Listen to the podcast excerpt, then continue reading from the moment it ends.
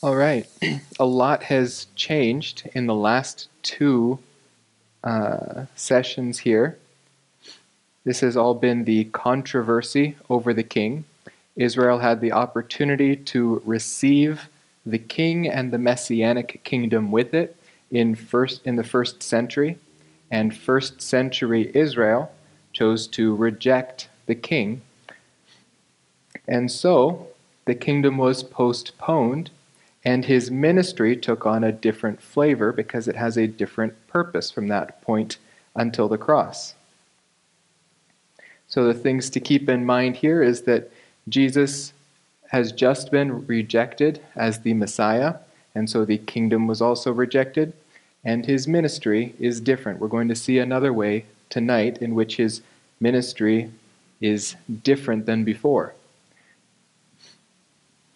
And we start with Jesus' demonstration of his messianic power.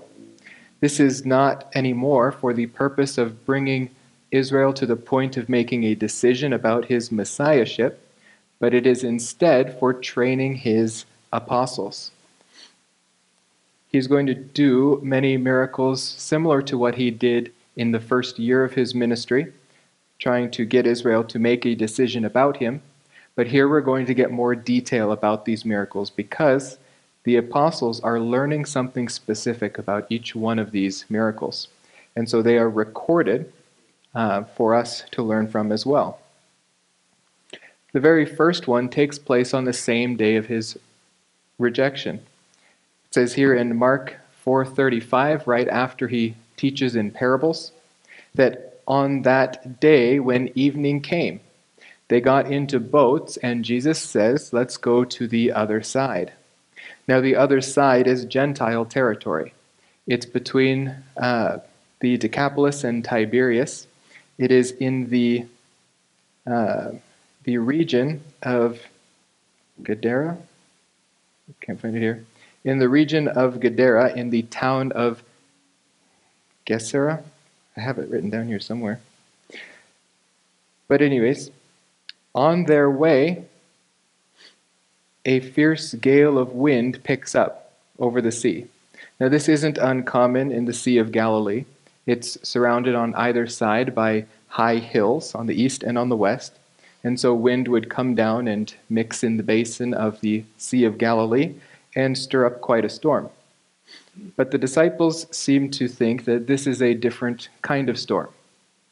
Most of them are weathered fishermen, and they've never experienced anything quite like this.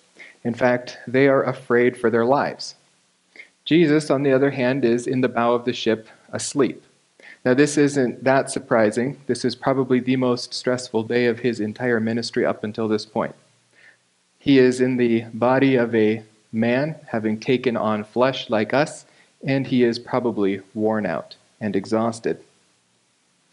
But they go and wake him up the storm gets that bad, they think they're about to die, and they say, Teacher, do you not care that we are perishing? Now, this is a bit of an emotional response, and it seems rather accusatory as well. It's, a, it's as if they are frustrated that he is not as upset as they are, that his faith isn't wavering like theirs is. Jesus is in full control still.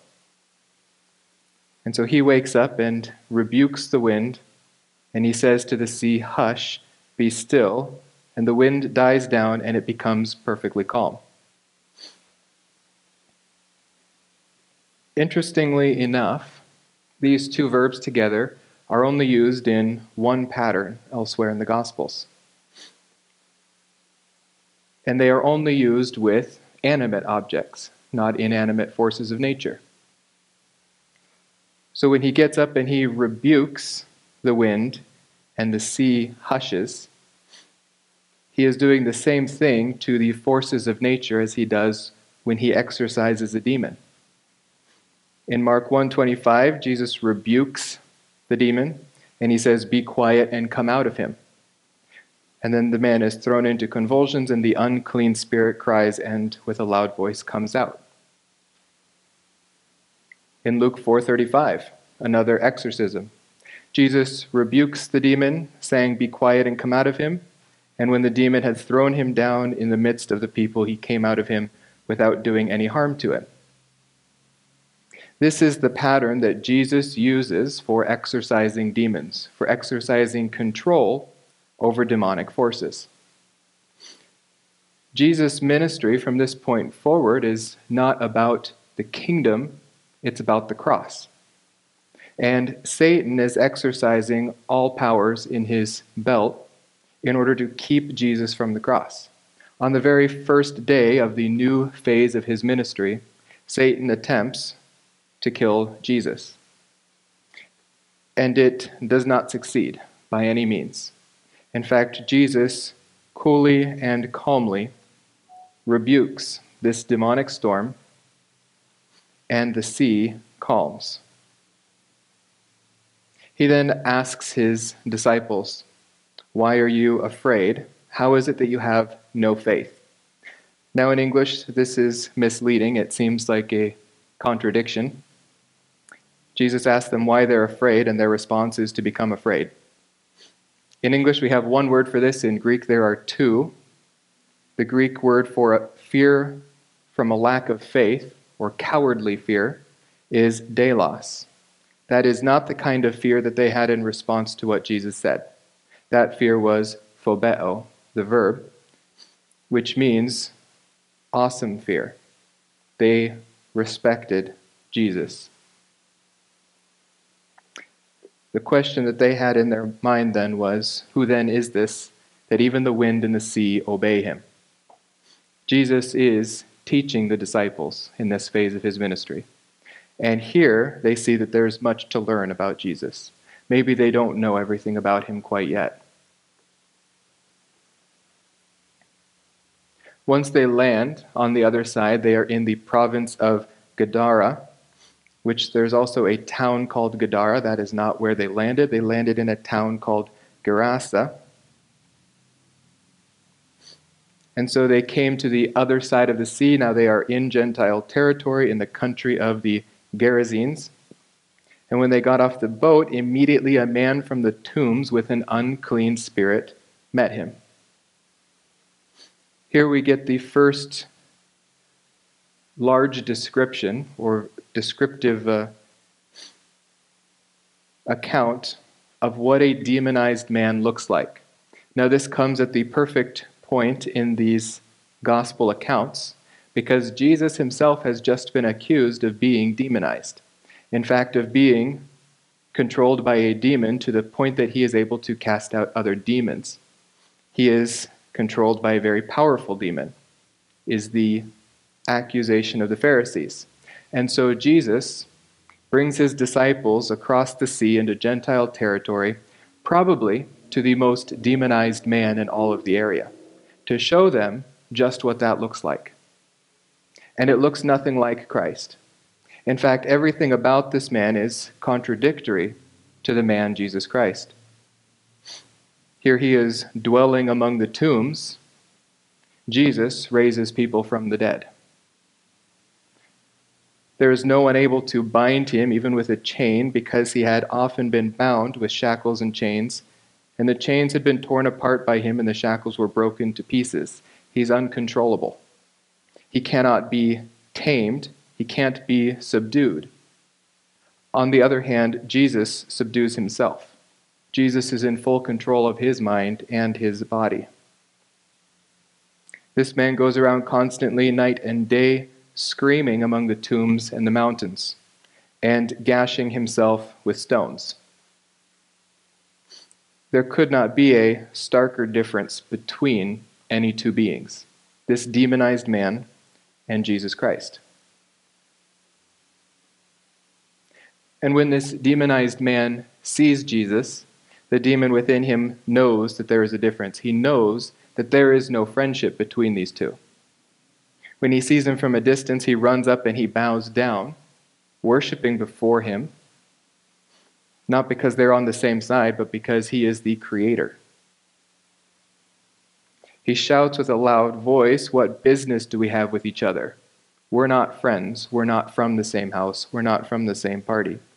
Jesus, you, Son of the Most High God. This demon understands who Jesus is and understands that this is no man possessed by a demon. He is the Son of God himself. Now, here, unlike on the Jewish side of the lake, Jesus does not tell the demon to be quiet. The demon is not a trustworthy witness at this point, still. He's not admitting him as a witness. But the purpose of silencing the demons on the other side was so that Israel did not accept him on the basis of the, uh, of the demon's witness, but on God's witness. And so here, there is no longer a need to silence these demons. They have already rejected the witness of God. But this demon implores him not to torment him. In Luke's account, hope I didn't keep this. In Luke's account, he asks if he is going to torment him before the time, before the appropriate time. This demon understands his ultimate doom. He understands that he has no hope, but he also knows that this is not yet the time of the end. He understands that it is not Jesus' time to cast the demons away forever. Jesus asks this demon, What is his name? This is the same pattern that the Pharisees would use for casting out demons. Jesus, remember, does not need to receive the name from a demon in order to gain authority over it. He already has authority over it. But he asks this demon his name probably for another reason because this demon's name is Legion, which is a technical term for an army of three to six thousand. There are three to six thousand demons in this man. We'll see that eventually he will cast them into 2,000 pigs, which means there was at least one in each pig and probably more in multiple of them. Jesus is showing his power over this demon. He does not invoke the demon's name in gaining authority over it, but he simply casts them out. Jesus is powerful over a legion of demons. I think this is also very would be a very colorful demonstration to the apostles who had heard the last clear teaching from Jesus when Israel rejected them, and it came in the form of a judgment on Israel. That they had been swept clean and prepared for the king by John. And Jesus used the analogy of a demon, which, when it is cast out, if nothing comes in and fills it, it will bring back seven friends along with it. Here we have a demonized man with 6,000 demons in him. He brought back quite a few friends. Israel's judgment is that they will be controlled by even greater forces now that they have not received the kingdom. Jesus gives them a visceral demonstration of what multiple demon possession looks like. And now they ask Jesus not to cast them away into the abyss. The abyss is a technical term referring specifically to the bottomless pit. Before the resurrection of Christ, there was only Sheol. Whether good or bad, you went to Sheol. But Sheol had multiple compartments in it. Sheol itself was not hell, but within Sheol was paradise and hell. As well, there's the bottomless pit. There is Tartarus also. The one destiny for those righteous dead is paradise. We see this with Jesus on the cross when he tells the thief hanging on another cross that today he will be with him in paradise. Jesus, when he died, descended into the paradise section of Sheol, into the bosom of Abraham. And he preached to those in paradise the good news that the resurrection had been, or that the uh, atonement had been made, and he preached across the gulf to those in hell that their destiny had been sealed, that he had accomplished the atonement on the cross. The Tartarus section is a permanent abode for those angels which sinned in the days of Noah. They've been locked there since that time and they will not be let out. The abyss is similar to hell, but it is specifically for demons. This is where demons who have been cast out of this earth dwell. And they will remain there until just before the midpoint of the tribulation, the last seven years of this world's history. They will be released onto the earth. So these demons are asking Jesus not to bind them up in the abyss until the last few years of world history. They would like to remain on the earth. For an unknown reason, Jesus grants their request. We're not told why. There are many hypotheses as to why. None of them have satisfied me, so I'm not going to teach any of them to you as what I believe because I don't believe any of them. I don't believe he cast them into pigs specifically because pigs are not kosher, because Jesus is on the Gentile side of the lake. There is no law against pigs on the Gentile side of the lake. But, not surprisingly, this really upset the pig farmers. They didn't care that this demonized man who had been plaguing the area was now cured fully clothed, which was a plus, and passively sitting beside Christ. They looked at this and they didn't care. They said, Jesus, get out of our region. Not surprising. But this man asks Jesus, this man who is indwelled by legion and is now cured of his demon possession, asks Jesus if he can accompany him. He wants to go with Jesus. He wants to be a disciple of Jesus, and Jesus does not let him. This uh, is not very understandable if you don't understand the different phases of Jesus' ministry on earth. At this point, he is not admitting Gentiles as disciples. His ministry is to Israel.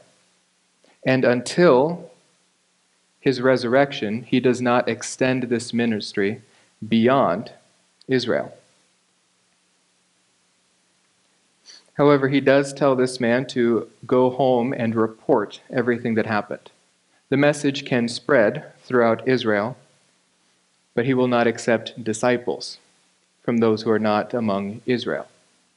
And so this man proclaims what happened to him by the hand of Jesus in all of Decapolis. Now, next week when we come back, we are going to see an event called the Feeding of the 4,000. We get to see the fruit of this demoniac's witness. These 4,000 that accumulate to hear Jesus were the fruit of his proclamation that Jesus had cured him of these 6,000 demons.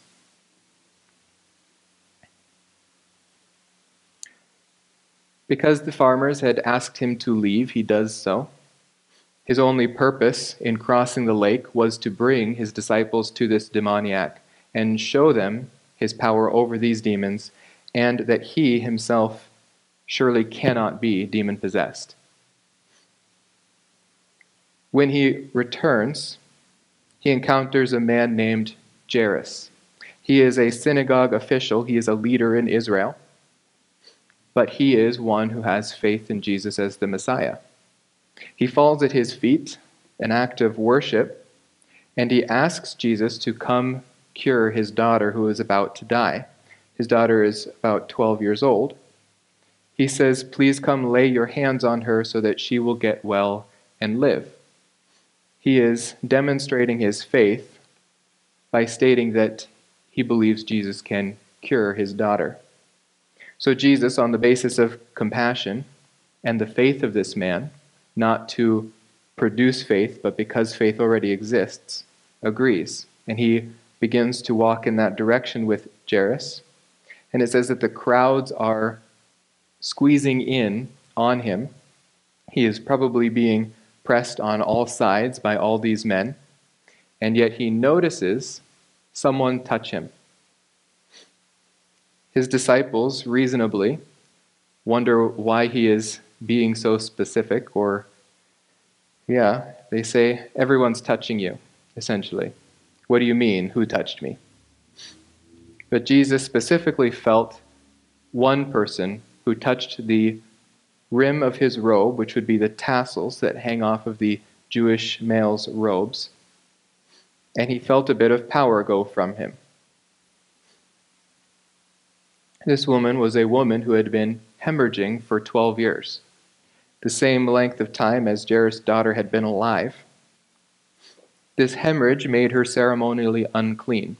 So for 12 years, she had been essentially an outcast in society. It says that she endured much at the hands of many physicians. Dr. Luke leaves this out of his account, perhaps for professional courtesy. And she had spent all of her money trying to find a cure. She was not helped at all, but rather her hemorrhaging had grown worse. Now, in order to understand what it means that she endured much at the hands of the physicians, I have five different remedies that the physicians of that day would use for a hemorrhaging woman.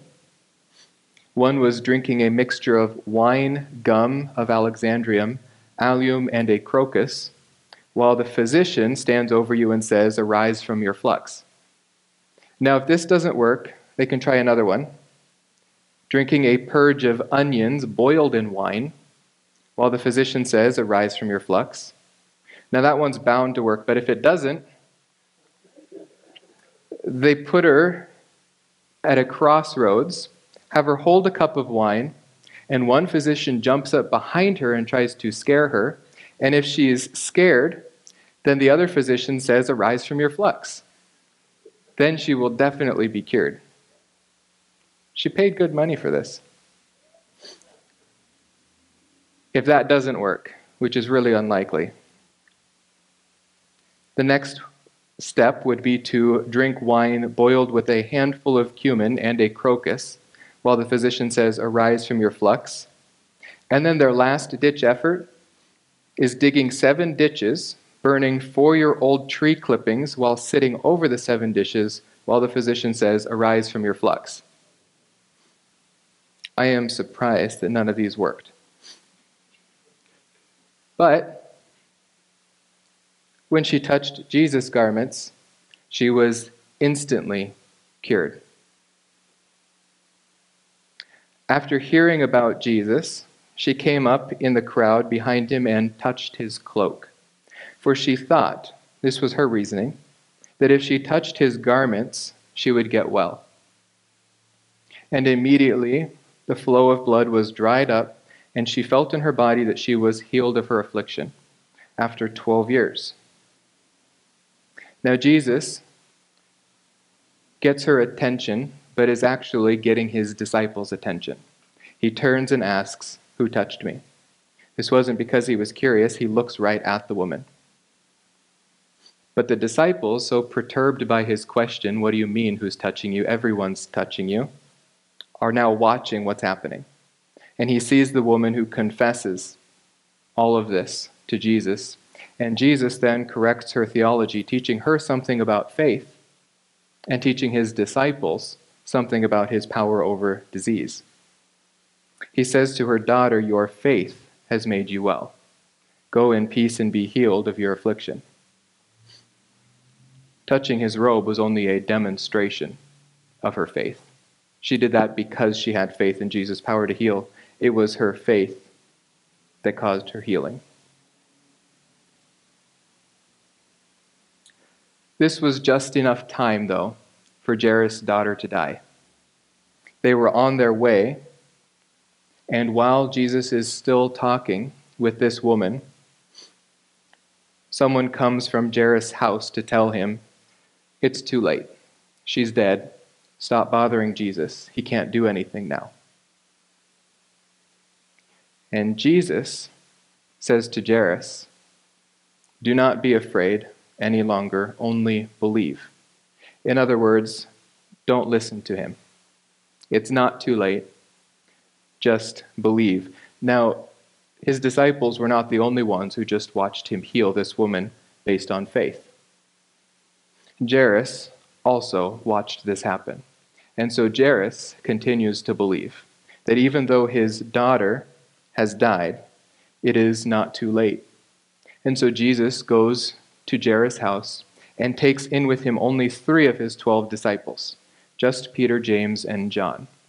We see that for some of his greatest miracles, he has some of the fewest disciples, and that is by design. When he gets into the house, they're all mourning, which is only natural, and it's the first stage in the death process of a Jewish person. The mourning begins, and soon the procession would begin carrying her out of the house. She was freshly gone. And when Jesus comes in and sees all of them weeping, he says, Why make a commotion and weep? The child has not died, but is only asleep. Now, this is not Jesus saying that he's not about to resurrect this girl, that she has not physically died. But this is something that he is going to teach his disciples more, and they will continue to teach throughout the apostolic era. That for a believer, physical death is not death. Physical death is just sleep, because it does not hold you, it is bound to undo. The resurrection is the awakening of the dead. And so, this girl has faith.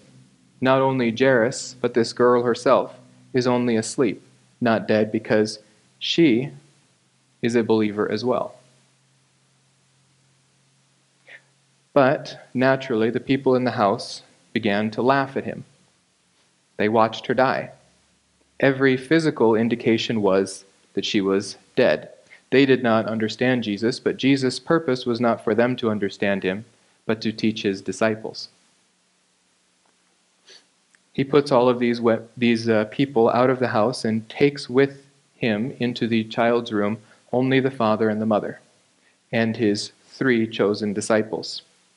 They enter the room where the child is. Jesus takes the little girl by the hand and says in Aramaic, Talitha cum, Mark translates this for his Roman audience Little girl, I say to you, get up. Do you remember that physician's remedy for the woman in hemorrhaging? Was to say, Woman, get up out of your flux. He didn't need to use this for the woman who was hemorrhaging. Obviously, he knows this phrase, he uses it with the little girl.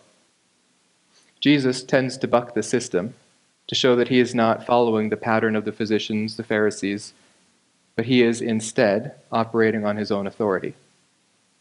Jesus tells the little girl to get up. It's as simple as that, and she gets up and begins to walk. Everyone is astounded, naturally. But Jesus does something that he hasn't done much of yet until this point in his ministry. He tells everyone there, very strictly, that no one should know about this. It is a secret.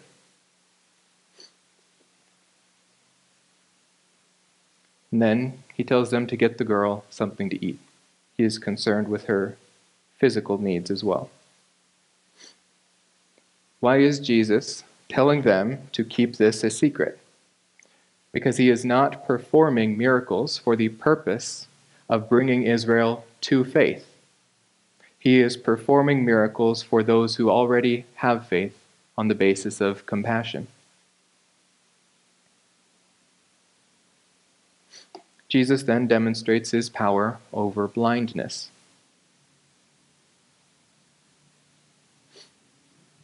Two blind men come up to Jesus and say to him, Have mercy on us, son of David.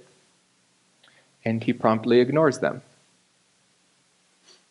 He goes into a house, and these two men follow him. He's been healing everyone else. What did they say wrong? Well, they addressed him with a messianic term. Jesus is no longer offering the kingdom, no longer offering the messianic kingdom, He heals on the basis of faith in his person as the Messiah, not the reception of the kingdom. So he asks them, now that they are in private, Do you believe that I am able to do this? And they say, Yes, Lord. And that is the faith that is required to receive a miracle from Jesus in the second half of his ministry. Faith in his personal deity, his personal power, his personal ability to heal. And so he touches their eyes, saying, It shall be done to you according to your faith. Their eyes were open, and Jesus sternly warns them see that no one knows about this. And they promptly ignore him, and they go tell everybody. It's kind of to be expected. Doesn't make it right. Then, after this, Jesus heals a second mute or a de- second demon causing muteness. Says they were going out, leaving this house where he had just healed these two blind men, and a mute demon possessed man was brought to him. After the demon was cast out, the mute man spoke, and the crowds were amazed and were saying, Nothing like this has ever been seen in Israel. Obviously, they weren't present for the time he first did this, perhaps just a day or two before. But we see the Pharisees are promptly proposing their solution to this problem. What the Pharisees were saying, he casts out demons by the ruler of demons. So while his disciples are traveling with him, learning from him, the Pharisees are concocting their own solutions and posing this as an alternative, and it is splitting Israel in half. And so Jesus sees the need for another preaching tour. But this time, his apostles are going to join him. They are also going to go out and preach, and in this way, they're going to cover six times the territory. They will go out two by two. His first stop, apparently, is in his hometown of Nazareth. Now, he was already prematurely rejected there. It was not an official rejection, but we saw that they were hardened towards his message.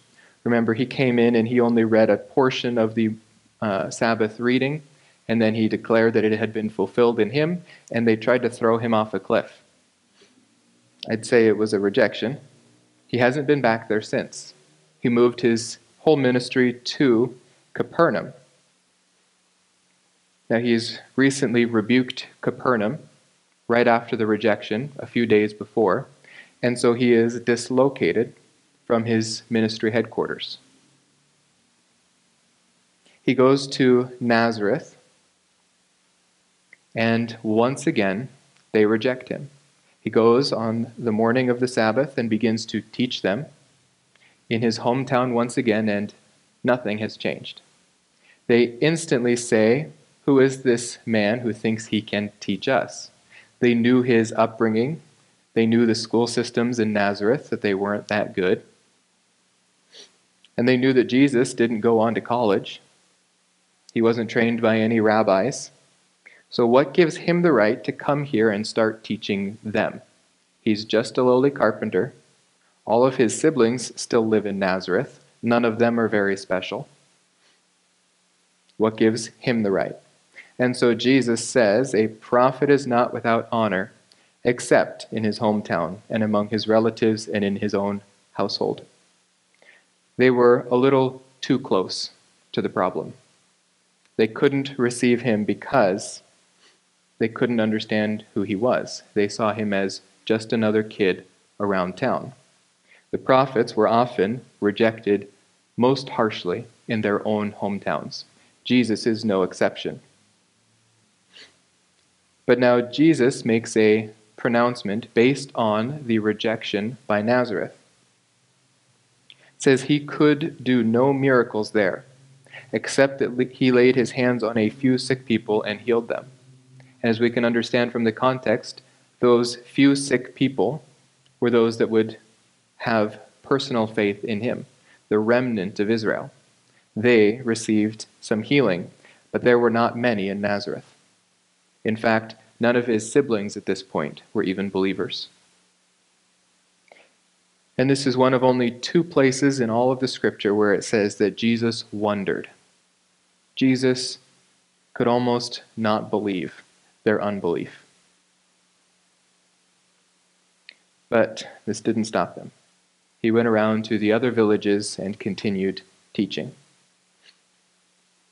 He uses this as a sort of pattern now to teach his disciples what they are to do in the land of Israel.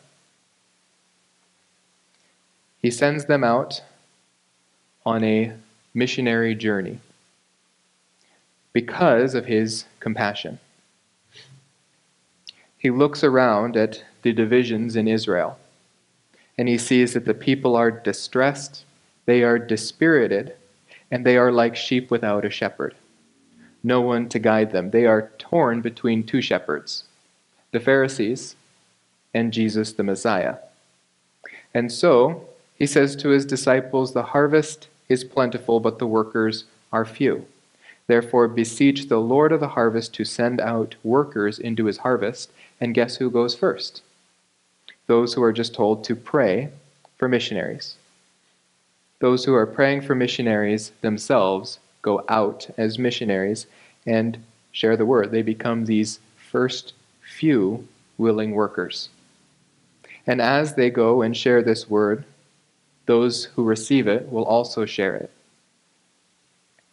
And so the harvest that is plentiful is reaped and also sowed.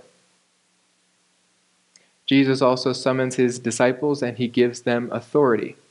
Now, this is something given specifically to the apostles, not a blanket gift to all believers. He gives them authority over unclean spirits to cast them out to heal every kind of disease and every kind of sickness. This is for the purpose of confirming their message, just as Jesus had used these to confirm his message in the first half of his ministry. They are given a specific mission. They are not to go to the Gentiles, they are not to go to the Samaritans. This is not yet within the parameters of the gospel message. They are specifically to go to the lost sheep of the house of Israel. The gospel is to the Jews first, and then to the Gentiles. It will be extended to the Gentiles, but not before the cross. As they go, they are to preach the kingdom of heaven is at hand, or that the kingdom has drawn near. We have to take this in light of what has just happened. The kingdom is not being offered to first century Israel, but it is being offered to the individual. The individual Jew still can enter into the kingdom, not on the basis of his blood of Abraham, but on the blood of the Messiah through faith in the Messiah, a spiritual and physical seed of Abraham. He tells these disciples to heal the sick, raise the dead, cleanse the lepers, messianic miracles even, to cast out demons. Freely you receive, freely you give. He has given them the same authority that he has. As his delegates, they do not get a lower level of authority. They go as his emissaries. Those who receive them are counted as having received the Messiah himself. They are sent on his authority. He also tells them not to take with them all of their physical needs. Don't take with you gold, silver, or copper in your money belts. Don't take with you two coats, just the shirt on your own back. You don't need two pairs of sandals. And you don't need two staffs.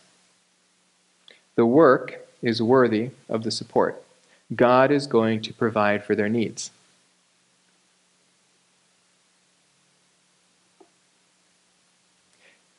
they are to expect two different responses. They will either be received or they will be rejected. This happens on the level of the individual, on the level of the household, and on the level of the city or town. It says to go into whatever city or village they enter and inquire who is worthy in it, and to stay in his house until you leave that city. They are looking for individuals to receive this message of the kingdom.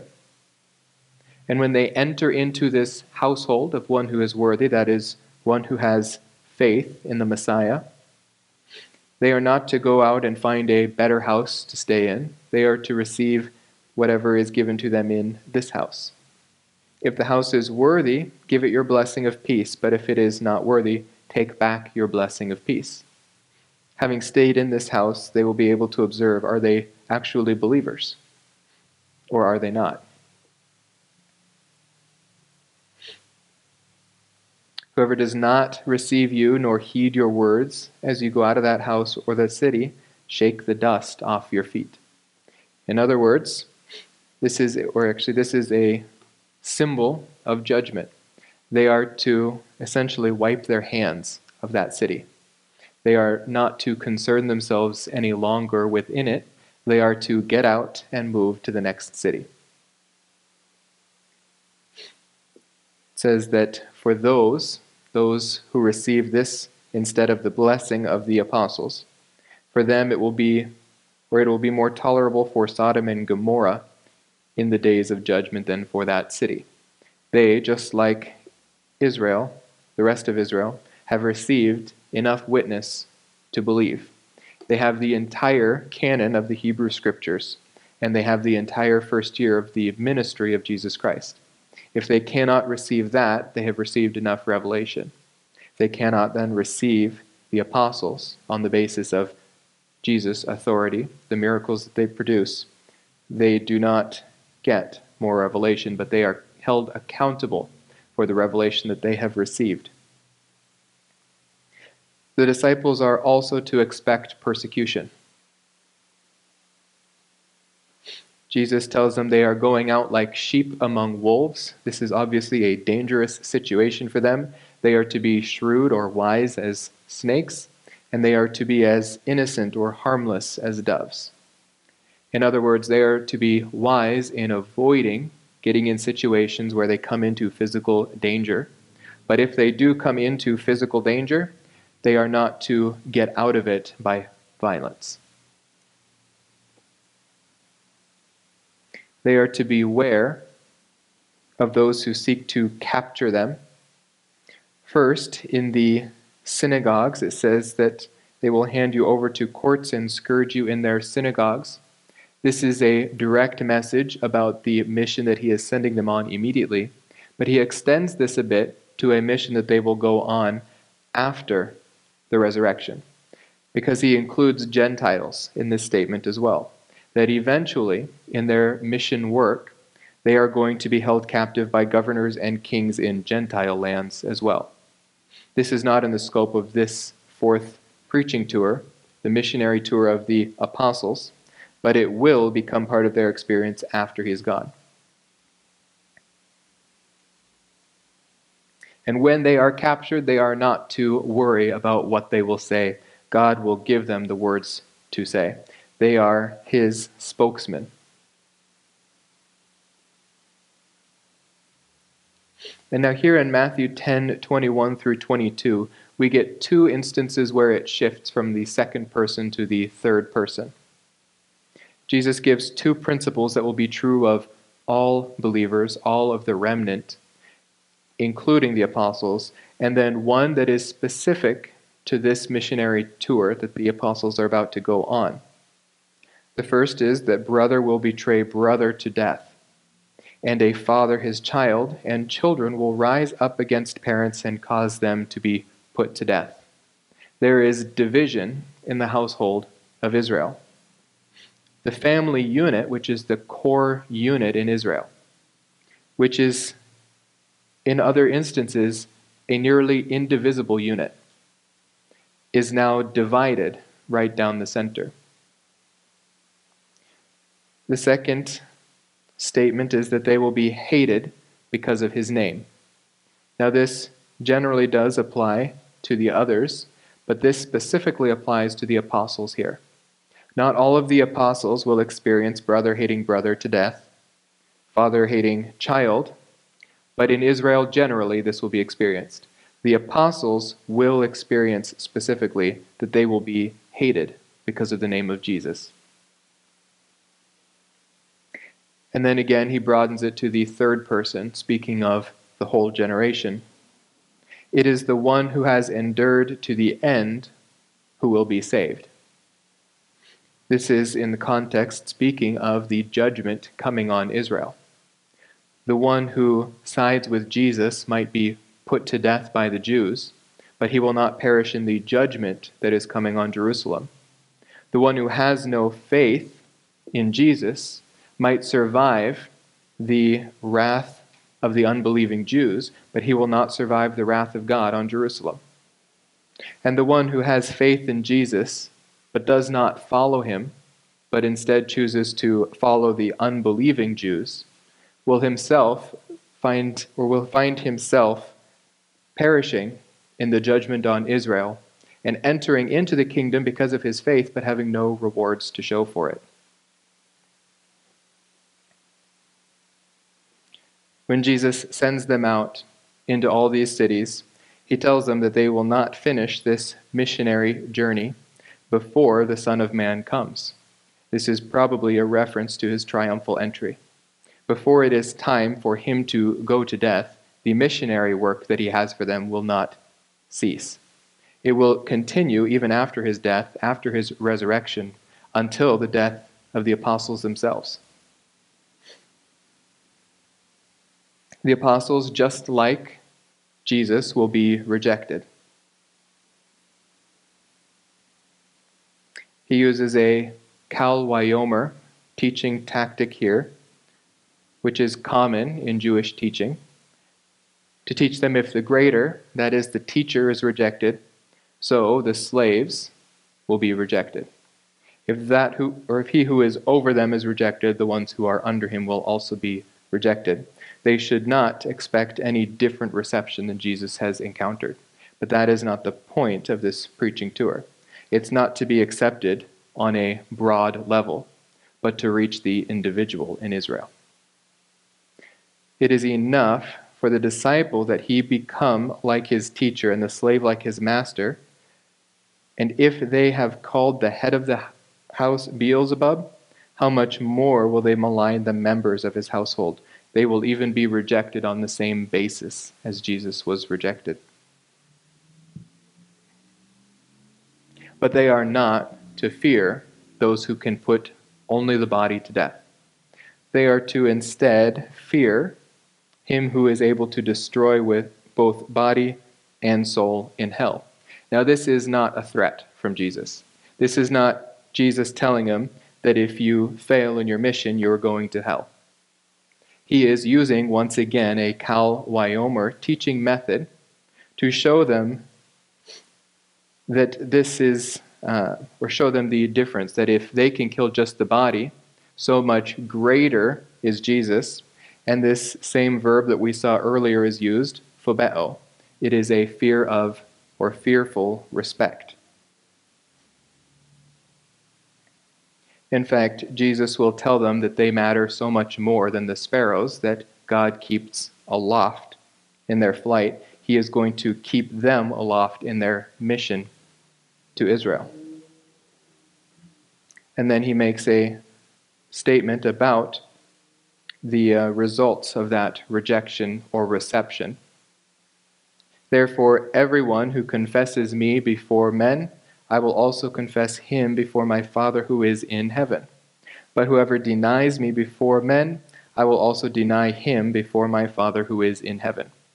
Those who receive the apostles, who receive the Messiah, Jesus will receive them into the kingdom. Those who reject this message that the apostles are bringing to Israel will be rejected from the kingdom. He will not confess them before God because they have not had faith. The results of this ministry is that Israel will be divided. Jesus says he did not come to bring peace, but to bring a sword. The result is that he is going to set a man against his father, and a daughter against her mother, and a daughter in law against her mother in law, and a man's enemy will be the members of his household. While this is possible outside of Israel, it is the principle in Israel. This is not the necessary case outside of this specific ministry within Israel. But for one to confess Jesus as the Messiah in Israel is a heresy, bar none. This will divide the house of Israel in a way that it will divide no other people group. And this sheds more light then on the prophecy in Malachi. If you remember, there were two prophecies of a forerunner one in Malachi chapter 3 and another in Malachi chapter 4, where it was assumed that they both referred to the same one, one that would bring in preparation in Israel to receive the Messiah. Only in chapter 4 is Elijah himself named, and he comes in order to restore the hearts of the fathers to their children, and the hearts of the children to their fathers, so that I will not come and smite the land with a curse. This is necessary because of the first coming of the Messiah, which became a stone to strike and a rock to stumble over, a snare and a trap for the inhabitants of Jerusalem, that many would stumble over them, then they will fall and be broken, and they will be snared and caught. This was Isaiah chapter 8, the prophecy of the two responses to the Messiah. For the remnant, Jesus would be a sanctuary, protection. For the unbelievers, Jesus would be a trap or a snare. And so it came to be. So he says then, Whoever loves father or mother more than me is not worthy of me. And he who loves son or daughter more than me is not worthy of me. Again, a Kal Vachomer method of teaching. You are not supposed to simply hate your mother and love Jesus. This is not what he is teaching. But if you choose instead your mother over the Messiah, when your mother has rejected the Messiah, you will find yourself caught up in the judgment on Jerusalem. This is the message of the book of Hebrews. It was given to this remnant between the resurrection of Christ and the judgment on Jerusalem, telling them, in essence, to get out of there. Don't go back to the old ways. Don't join with the unbelievers in Israel. They are coming under judgment. You are under Christ.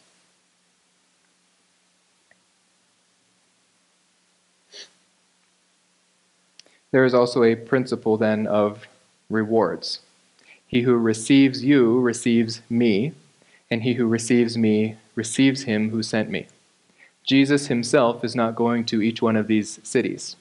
Even the 12 disciples going out in groups of, or in six groups will not have time to completely go to every single town before it's time for Jesus to go up to the cross.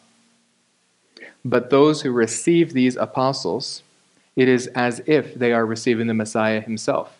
This is a common principle in Israel and much of the Middle East and in ancient culture. If you receive the ambassador, you are receiving the country itself. If you receive the emissary here, you are receiving the Messiah himself.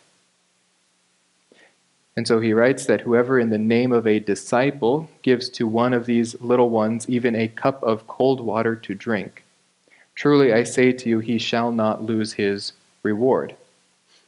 Now, this is a negative positive. Again, seems like a contradiction, but this is not saying that if they don't, there will be no rewards for them. This is a, an example that even this smallest act of kindness towards the apostles will be rewarded in the kingdom. There will be rewards for the way that they treat these apostles in their towns.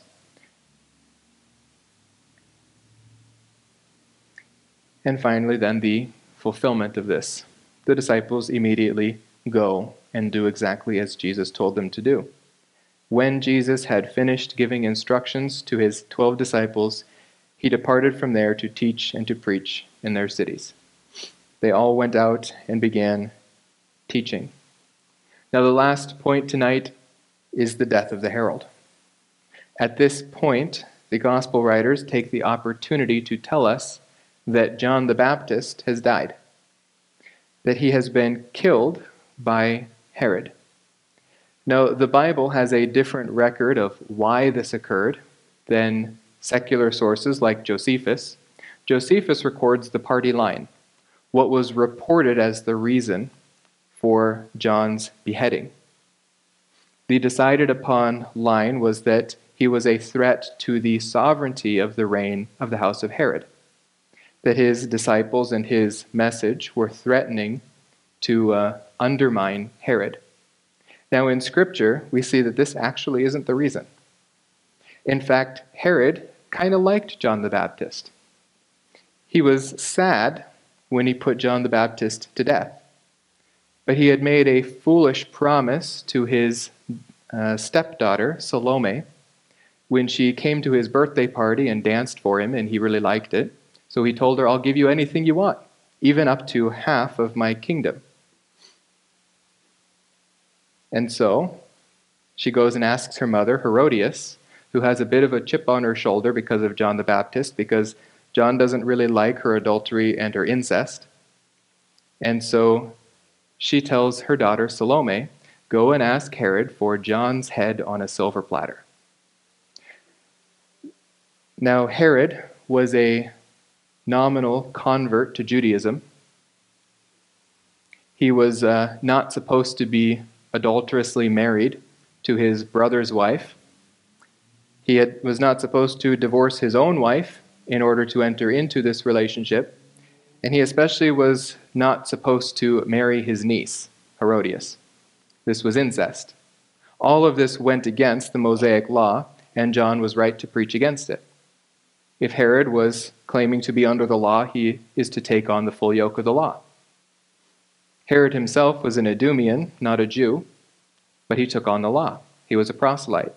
He has the responsibility to live up to the letter of the law.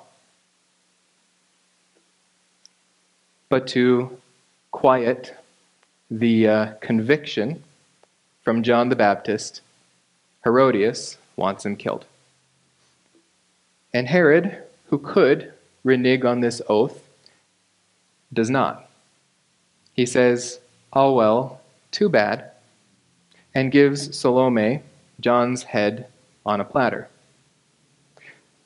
And so John was killed for a personal vendetta, and the reported reason for his death was that he was a threat to the authority of the rulership. And what happens to the herald will happen to the king. Jesus will be killed because of a personal vendetta between him and the high priest.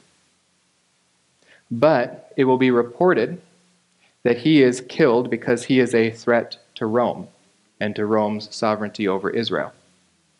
What happens to the herald will happen to the king. The kingdom has been rejected. John's purpose was to prepare Israel for the kingdom, his mission on earth is finished. And God takes him home. Actually, he is uh, waiting in Sheol for a few months. And then Jesus takes him home. Next week, Jesus continues to train his disciples. If you have the student manual, this is lessons 74 through 84. Let's pray. Dear Father, we thank you for this uh, evening. We thank you for each evening that we are able to come together and study the life of your Son, Jesus, the Messiah of Israel. We thank you for his continued ministry after the rejection, that he taught his disciples, that he trained them so that they could train uh, others after Christ's resurrection, so that we would have the institution of the church today on the foundation of that teaching. So we thank you for this care that he extended to uh, train us how to live in light of the rejection of the kingdom. We thank you for his gift to us on the cross, that he died to bear our sins, and that we are saved forever through faith alone in Christ alone. We thank you and we praise you in the name of your Son, Jesus Christ. Amen.